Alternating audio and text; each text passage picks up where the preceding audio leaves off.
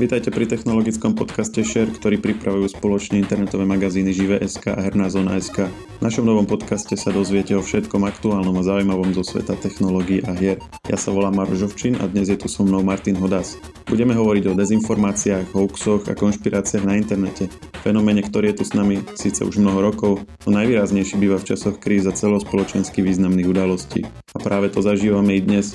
Od jary je tu s nami globálna pandémia, ktorá je obzvlášť výživnou pôdou pre šírenie poplašných správ, všakovakých pseudovedeckých názorov a rôznych, často i nebezpečných konšpirácií. Preto som rád, že tu je dnes so mnou práve Maťo, lebo on je u nás v redakcii ten, ktorý sa tejto téme špecificky venuje. Ahoj Maťo.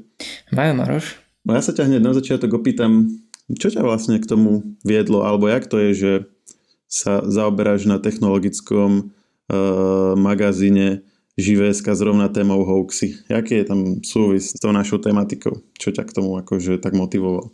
Uf, to je ťažko povedať, čo mňa osobne motivovalo. To si ma zaskočil, ale čo sa týka priamo Živéska, tak e, my sa dlhodobo venujeme aj sociálnym sieťam a tie dezinformácie v dnešnej dobe už sú naozaj e, takou ako keby neoddeliteľnou súčasťou tých sociálnych médií vo všeobecnosti. To je jeden z tých uh, veľkých neduhov, ktoré priniesli. Takže uh, venujeme sa vlastne uh, aj tejto oblasti a akože ja osobne to považujem tak troška ako takú spoločenskú zodpovednosť z našej strany ako média, že by sme sa týmto veciam mali venovať, lebo sú dôležité a naozaj je to čoraz horšie, tá situácia sa stále zhoršuje a preto na to treba aj viac poukazovať a aj robiť v tomto smere niečo proti tomu. No ty si to tak skromne poňal, že ako portál by sme sa tomu mali venovať, ale faktom je, že ty ako osobne sa na to zameriavaš a väčšinou si ten, ktorý rieši u nás tieto témy. Skús trocha opísať, jak si to máme predstaviť. Že... No, na Facebooku fungujú akési bubliny, ktoré nám vytvárajú algoritmus na základe toho, čo lajkujeme a s akým obsahom interagujeme. Povedzme, že ak e, ty lajkuješ aktuality, živé, policiu a celkovo mainstream, tak Facebook sa ti bude snažiť servírovať obsah najmä z týchto a im podobných stránok. Bude sa snažiť ponúknuť ti primárne to, s čím sa stotožňuješ a čo by sa ti mohlo páčiť. Čiže tá moja bublina e, je preto úplne iná ako tvoja. E, ja som členom konšpiračných komunít, či už otvorených alebo uzavretých, lajkujem tzv. alternatívne médiá, ako si hovoria, no a prebežne sledujem obsah, ktorý sa týmito kanálmi šíri, aby sme vedeli, že čo sa deje mimo takých štandardnejších bublín, ako je povedzme napríklad asi aj tá tvoja. No a dôležité je to na to, aby sme mali prehľad o dianí a vedeli reagovať na klamstva či hlúposti, ktoré niekto šíri alebo zdieľa a je potrebné ich vyvrátiť. To by si, a myslíš potom aj na nejakú psychohygienu, lebo to asi není sranda, keď každý deň si zaplavovaný dokola týmito informáciami. Predsa len to akože dlhodobo sa môže na človeku podpísať, či ani nie. Pri v slabšej povahe si myslím, že áno. je to také, že nie je to vôbec príjemné čítanie. Naozaj, keď človek vidí, že v podstate na každý druhý komentár by mal nutkanie odpísať a povedať, že je to blbosť a vysvetliť to, ale je to také kvantum, že to ani nie je v ľudských uh, silách jednotlivca proste každému vysvetľovať uh, dookola už stokrát vysvetlené veci. Takže e, je to akože také troška na hlavu namáhavé, na psychiku, ale zatiaľ som nejakú psychohygienu vyloženie nerobil, skôr tak ako keby e, vypnúť a radšej sa tam nejaký čas nepozerať, hej. Čo ale zase z toho profesionálneho hľadiska, keď to potrebuješ kvôli práci, tak sa tiež nedá zase uh, na veľmi dlho, hej. takže je to také všelijaké. Ty, ty si vlastne taký ten uh, hoaxový Jano Benčík, ktorý sa obetuje za to a číta všetky tie kotlebovské veci, aby sme my potom nemuseli. a len nám dá ten vyfiltrovaný obsah, aby sme to nejako dokázali spracovať. Tak ty si niečo podobné teraz vlastne pre hoaxy a pre konšpirácie. Nemáte zač. Dobre, tak poďme sa trocha pobaviť o tom, že čo si vlastne zistil. Ako sme vraveli na začiatku, že väčšinou sú to hlavne tie rôzne krízy, ktoré prinášajú nejaký ten vzrast tohto množstva kaďakých konšpirácií, polopravd a podobne. Nielen korona, ale predtým bola tu utečenská kríza pár rokov dozadu a čítali sme všetci, ako je nejaká tajná svetovláda a ona koordinuje to prevážanie utečencov z Afriky do Európy a oni sem chodia a cieľene chodia ničiť kultúru a tak. Potom boli tu po smrti novinára jeho snúbenice protivládne protesty. A opäť sme počúvali, že zo zahraničia chodia nejakí agenti a organizujú tie protesty, aby destabilizovali politickú situáciu a tak ďalej. Dneska je to korona. Prečo vlastne podľa teba e, sa tieto veci takto pravidelne vracajú a hlavne prečo sme takí nachylní vždycky na to znova naletieť, lebo s odstupom času akože každý už vidí, že preboha to boli dobré kraviny. Ale keď sme proste v tom momente, v tej napätej situácii, tak proste sa to šíri ako oheň tieto veci. No ja by som nepovedal, že s odstupom času vidíme, že to boli kraviny, pretože uh, naozaj mnoho ľudí môžem vidieť aj vo svojom okolí, aj všeobecne, že proste tým veciam aj dlhodobo veria, hej. Proste napríklad, keď si zoberieš e, dvojičky, to už je takmer 20 rokov, hej. A proste stále si kopec ľudí myslí, že si to proste Američania urobili sami a podobne, hej. No a prečo týmto veciam ľudia veria? To je dosť taká mm, psychologická otázka, až by som povedal, a teda ja nie som psycholog, ale tých faktorov tam môže byť naozaj veľa od uh, skúsenosti negatívnych človeka zo života, povedzme, od súčasnej životnej situácie až po také základné veci, ako je proste ľudská hlúposť, povedzme, hej. No a samozrejme v dnešnej dobe veľmi vážny nedostatok kritického myslenia a overovania zdrojov. Proste ľudia majú tendenciu jednoducho uveriť tomu, čo si prečítajú na internete. A tak ako kedysi verili všetkému, čo si prečítali v novinách a v televízii, tak ten internet naozaj priniesol také kvantum informácií, v ktorých je množstvo, ale množstvo mm, vymyslených, nepravdivých, ohnutých, že naozaj človek, pokiaľ si neuvedomuje, že všetko, čo je na internete, nemusí byť pravda, tak e, veľmi ľahko sa stane, že začne veriť e, proste úplným hlúpostiam. To si dobre povedal s tým, že tak, jak kedysi brali správy z médií ako hotovú vec, lebo ono je to naozaj tak, že často sú to ľudia, teraz nechceme zo všeobecňovať, samozrejme sú medzi nimi mladí, starí, ale neraz sú to ľudia, ktorí boli povedzme v minulosti zvyknutí, že mali nejaký ten televízor, kde bolo 5 kanálov, hej, nejaká jednotka, dvojka, možno, že časom Markiza už v 90. rokoch a tak. A odrazu je tu i Facebook, kde je v podstate neobmedzené množstvo informácií, ktoré si možno na začiatku nainštalujú, aby sa proste kontaktovali s rodinou, hej, s deťmi, s vnúčatami, ale tie informácie tam k ním prúdia. A viem ako do istej miery pochopiť, že keď niekto nemá tú schopnosť nejak pod kožou toho filtrovať, pretože to v minulosti nemusel robiť, lebo dostával skrátka tie informácie z jedného, dvoch, troch kanálov, tak proste nemám vyvinutý ten zmysel vyberať si, porovnávať to, určovať nejakú tú pravdivostnú hodnotu týchto vecí. A poďme sa trošku pozrieť aj na to, že ako vlastne ten zrod a vývoj týchto nejakých konšpirácií prebieha, lebo väčšinou, aj keď sme v tých našich bublinách, tak občas k nám niečo prenikne, no obvykle je to v takej podobe že už to prerastlo do niečoho, hej, že už to proste zdieľa tisíc ľudí a od nich ďalší, od nich ďalší, ale vždycky na začiatku je niekto, kto to akože vypustí.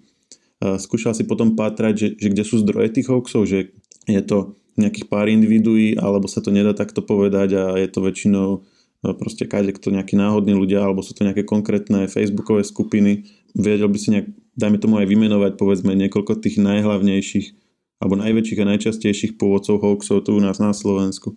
Množstvo hoaxov a konšpirácií sa šíri už tradične napríklad v kotlebovských skupinách alebo medicínske nezmysly. Tam je stálica v podobe bádateľa, ktorý je až e, zdravý nebezpečný, by som povedal. A naozaj taká úplne, že spodina internetu, by som povedal, je zase Chemtrails Slovensko. To je komunita, ktorá má aj uzavretú skupinu, aj otvorenú a tam sa šíri prakticky úplne všetko. To nie je len, že chemtrails, ale tam naozaj od vymyslu sveta nájdeš čokoľvek a ľudia to proste žerú, hej, oni tomu veria. Ale zase to sú šíriteľia, hej, toto re- reálne vymýšľa, to nevždy vieme úplne povedať, nemusia to byť vždy priamo oni. A týmto veciam sa na Slovensku venuje viacero iniciatív, ktorí niekedy aj e, po tých pôvodcoch pátrajú. A to sú napríklad e, Antipropaganda SK, Infosecurity SK, Dizzy, na medicínske vakcíny veľmi dobrú robotu robia lovci šarlatánov a vo všeobecnosti celú tú scénu monitoruje projekt SK, kde naozaj nájdeš desiatky stránok, ktoré keď si si nie si istý, že na akom webe si, ako, že keď sa cez Facebook k niečomu dostaneš, tak vieš si pozrieť, či náhodou nie sú na zozname tých konšpiračných alebo potenciálne konšpiračných webov, hej. Takže to môžem naozaj len odporúčiť. No a takéto niečo robí vlastne ale aj policia na Slovensku. Máme tu facebookovú stránku špeciálne vytvorenú na e, upozorňovanie na hoaxy na internete. A podľa teba hm, robí štát dostatok alebo plní vôbec táto facebooková skupina nejaký svoj účel? Není to náhodou len také, že robenie si srandy z ľudí, čo tomuto veria, miesto toho, aby to proste nejak potlačali v zárodku? A vôbec vedel by si nejak zhodnotiť postup štátu k tejto téme? Pokiaľ ide o policiu, tak to bola taká prvá lastovička v tej iniciatíve štátu, by som povedal. Oni robia veľmi dobrú robotu, snažia sa.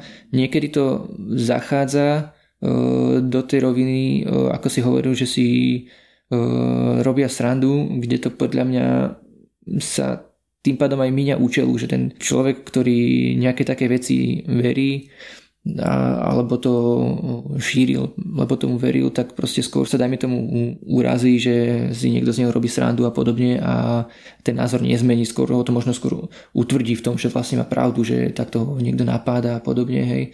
Ale ako vo všeobecnosti robia naozaj dobrú robotu. V posledných mesiacoch počas pandémie sa začalo k tejto iniciatíve pripájať aj ministerstvo zdravotníctva, dalo sa dokopy s blogerom Jakubom Godom a troška pomáhajú na tom poli vyvracania tých medicínskych vecí, hej, už to nie je len o tých lovcoch šarlatánov, ale mimo tohto je to zatiaľ dosť slabé a podľa mňa určite nedostatočné, pretože vieme, čo všetko sa začalo šíriť od začiatku pandémie, už to máme tu pol roka, viac ako pol roka a stále prakticky je na to ministerstvo zdravotníctva a policia samé. E, nič naozaj, že väčšie koordinované tu nie je dokonca ani z e, ministerstva dopravy, ktoré sľubovalo, že bude nejako vyvrácať hoaxi o 5G a tak ďalej, nič nejaké som nepostrehol, že by nejaká, bola nejaká výraznejšia zmena na tomto poli a pritom to 5G sa veľmi často spája s koronou aj vo svete, aj u nás. No a do budúcna by sa to malo zmeniť, lebo nová vláda e, sa tomuto už zjavne začala venovať. Začiatkom oktobra predstavili akýsi dá sa povedať, akčný plán alebo zámer, akým spôsobom chce vláda bojovať proti šíreniu dezinformácií a hoaxov a konšpirácií. Troška si ako keby nastavilo nejaké určité základné pravidlá a rámce toho, ako by mali e, inštitúcie ministerstva proaktívne vyhľadávať hoaxy, dezinformácie, hodnotiť ich e, závažnosť a v prípade potreby na ne reagovať. Ale podľa toho, čo bolo vlastne zverejnené je to naozaj vec, ktorá kým sa rozbehne bude trvať aj pol roka, aj viac, proste to je jednoducho v tejto chvíli nedostatočné. To je iniciatíva, ktorá je dobrá z dlhodobého hľadiska, ale pokiaľ ide o ten boj proti tej, nazvime to infodémii, ktorú tu máme spolu s pandémiou, tak e, tam treba zasiahnuť teraz hej, a nečakať a niečo vymyslieť aj za pochodu, aj keď to nebude dokonale, ale nejakým spôsobom na tú situáciu vo väčšom reagovať a mm, nečakať, kým tu zavedeme nejaký super protidezinformačný systém na úrovni celého štátu a podobne. Hej, proste treba niečo robiť už aj dovtedy medzi časom. Tak ono v podstate naša legislatíva má už na tieto veci nejaké páky, nie? Predsa to, že niečo poviem v online priestore sa nejak akože legislatívne neliší od toho, keď to poviem takto medzi kamošmi alebo proste to napíšem do novín alebo to niekde vycapím na nejakom plagáte také veci ako šírenie poplašných správ, to vlastne akože už v legislatíve dávno je, len e, ako keby v tom online priestore sa to proste toľko neuplatňuje. To šírenie poplašnej správy tam je, tam hrozí trest e, 2 roky až vo výnimočných prípadoch 8 rokov, ale zachytili sme viacero prípadov, kedy policia proste vypátrala nejakých šíriteľov hoaxov a hlúpostí, ale končilo to skôr dohovorom a a nevideli sme nejaký, dajme tomu nejaký exemplárny prípad alebo niečo podobné, že by naozaj bol niekto potrestaný za to, že e, šíril hlúposti na Facebooku, čo by bolo podľa mňa aj dobré, lebo proste ľudia by si začali uvedomovať, že naozaj na tom Facebooku sú rovnako zodpovední za to, čo povedia, ako aj v tom reálnom svete. No a zatiaľ to skôr tak vyzerá, že ako keby ten online svet sa naň z pohľadu toho zákona neprizeralo ako na rovnocenný, hej že tam je to také komplikovanejšie, naozaj môžeš niečo napísať na Facebooku a na súde povieš, že nevieš robiť s počítačom, hej. Takže že to tam napísal za teba niekto iný a podobné výhovorky. Hej, to si všetci pamätáme. To je inak veľmi, veľmi absurdné, že miesto toho, aby som si už, hoci aj mám nejaké podivné konšpiračno krajne pravicové názory, tak aspoň by som si za nimi už potom mohol stať a nie pri prvom náznaku nejakej persekúcie povedať, že to ne, vôbec nebolo tak myslené, prípadne som to vôbec nenapísal. A ešte tých fanúšikovia miesto toho, aby ich vysmiali, že celé roky nám tu niečo hovoríte a teraz pri prvom postrášení sa toho vzdáte, tak ešte ich vlastne v tom podporujú, že ako obaberali systém a tak ďalej. Toto ma neprestáva udívať. No, toto je taký všeobecný mm, jav, ktorý môžeme sledovať na tej dezinfo scéne, že naozaj keď ako náhle je ten človek konfrontovaný e, s realitou, povedzme, nejakým spôsobom, či už je to nejaké súdne poťahovanie alebo jednoducho E, obyčajné zaklopkanie policajtov na dverách, tak zrazu e, ja neviem, ja som to tak nemyslel, to som len počul, to, e, to nemám to overené a podobne. Odrazu je veľmi dobre rozšíriť, že čo je naozaj sná správa, čo je konšpirácia, čo vlastne je pravda a čo nie. Odrazu v tom majú úplne jasno potom. Ja by som to inak ešte možno rozdelil na také tri úrovne, lebo ty si hovoril, že jednak je tu tá občianská spoločnosť a tí aktivisti, ktorí robia vlastné iniciatívy, potom je tá úroveň štátna, ktorá sa zameriava na jednak osvetu a jednak potom, alebo aspoň by sa mala zameriavať na postihovanie existujúcich šíriacich sa, e, či už poplašných správ alebo nejakých škodlivých dezinformácií. A potom je tu ale aj tretia úroveň a to je mm, vlastne regulácia tých sociálnych sietí. To znamená s predstihom nejak jednať s autormi týchto sociálnych sietí, kde sa vlastne tie konšpirácie vo veľkom šíria a zamedzovať e, tomu už v zárodku. Toto napríklad Európska únia je veľmi aktívna, ale to už sa dostávame na takú dosť kontroverznú pôdu a mňa by aj zaujímal tvoj názor na to. Pretože na jednej strane ten cieľ je možno šlachetný a jasný a ako potrebný, že máme tu vlastne nejaký online priestor, kde sa nekontrolovane šíria rôzne, často škodlivé veci. Na druhej strane ale neviem, či niekto z nás by reálne chcel, aby teraz štát prikazoval sociálnym sieťam, že toto môžete publikovať, toto nie, toto musíte kontrolovať a teraz kto to bude kontrolovať, že či ten, čo to kontroluje, je zaujatý, není zaujatý.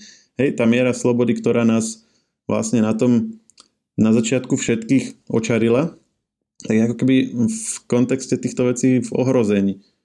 Čo si ty o tom myslíš, že kde by si ty videl tú hranicu a ak sleduješ to dianie aj na európskej úrovni, tak eh, podľa teba Európska únia s tými regulačnými ideami už to trochu prepaluje, alebo myslíš si, že to ide dobrým smerom? Ak sa nemýlim, tak eh, Európska únia alebo minimálne niektoré členské štáty naozaj tlačili na sociálne siete napríklad na to, aby čím skôr mazali obsah, ktorý je nahlásený ako závadný, čo je potrebné, pretože naozaj, keď vieme o nejakom porušení, tak e, naozaj mal sa zasiahnuť proti nemu čím skôr, lebo jeden z tých kľúčových faktorov, ako bojovať proti dezinformáciám je zasiahnuť rýchlo.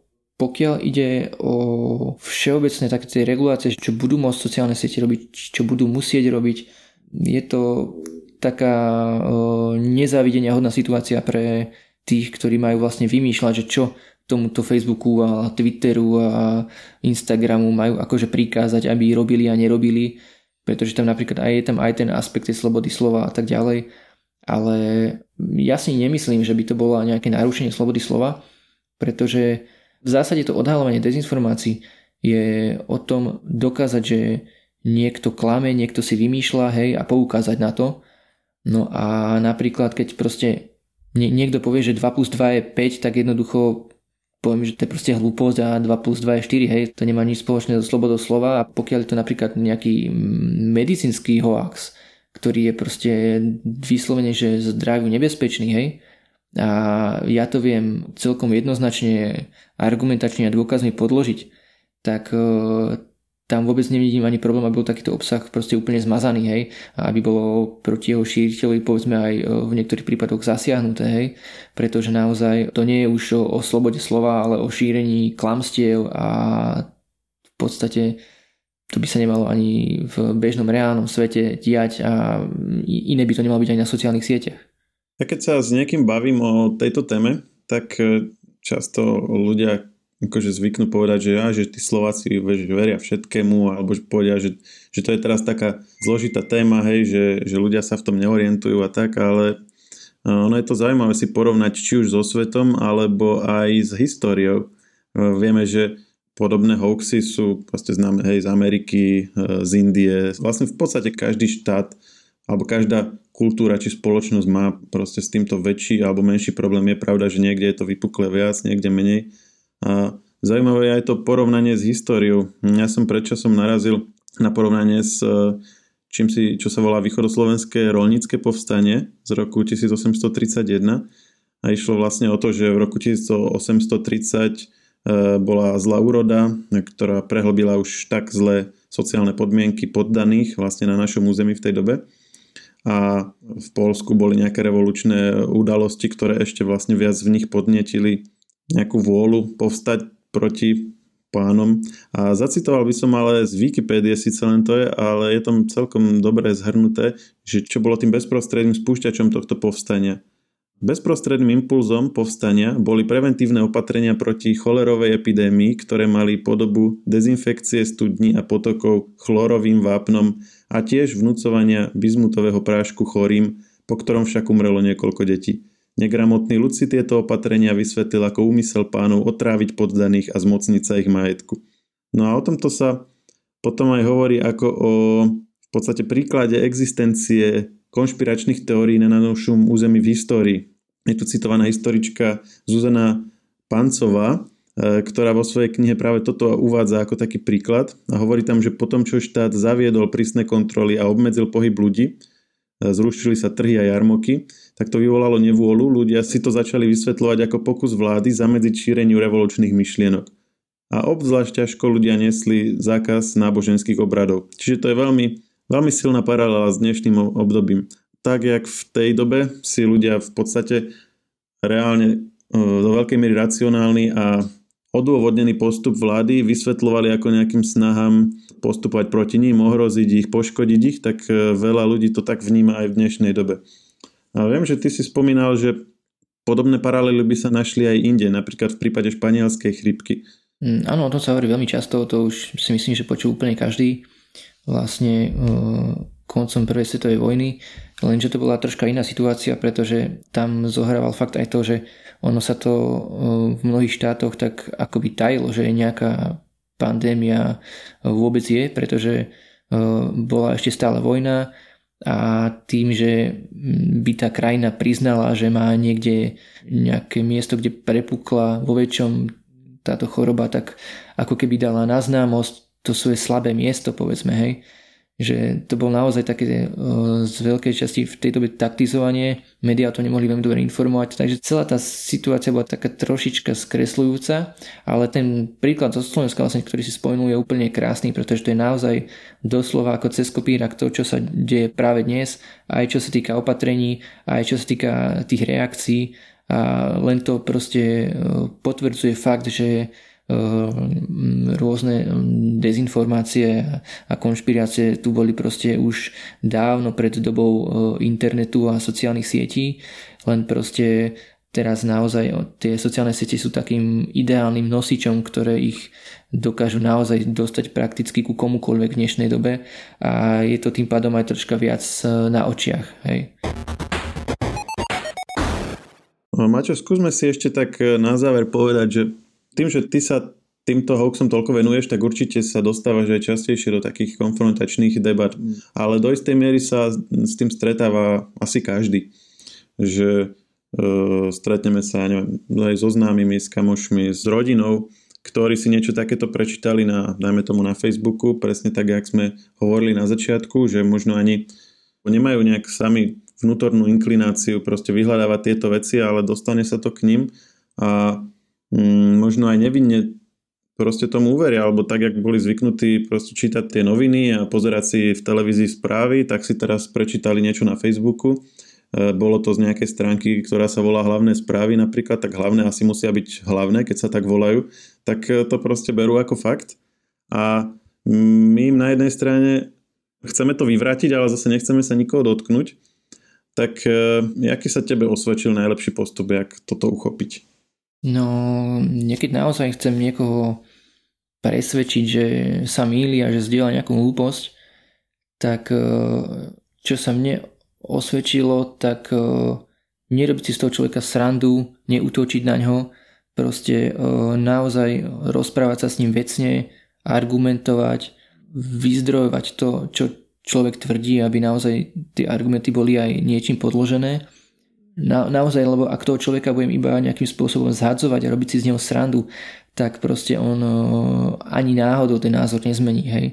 Maximálne naozaj uh, sa na, akorát tak naštve a utvrdí sa v tom, že troška sa tak oduje, že vlastne on, on má pravdu, hej. Takže naozaj nemá vôbec zmysel nejakým spôsobom útočiť, doberať si niekoho, robiť si srandu, ale treba naozaj vecne vysvetliť, pozri sa, táto správa pochádza z nejakého no-name webu, nemá autora, je to zle preložené z angličtiny, povedzme, tento a tento argument už bol dávno vyvrátený, tu ho napríklad vyvrátilo ministerstvo, tu ho vyvrátil nejaký fact-checker, hej, a podobne.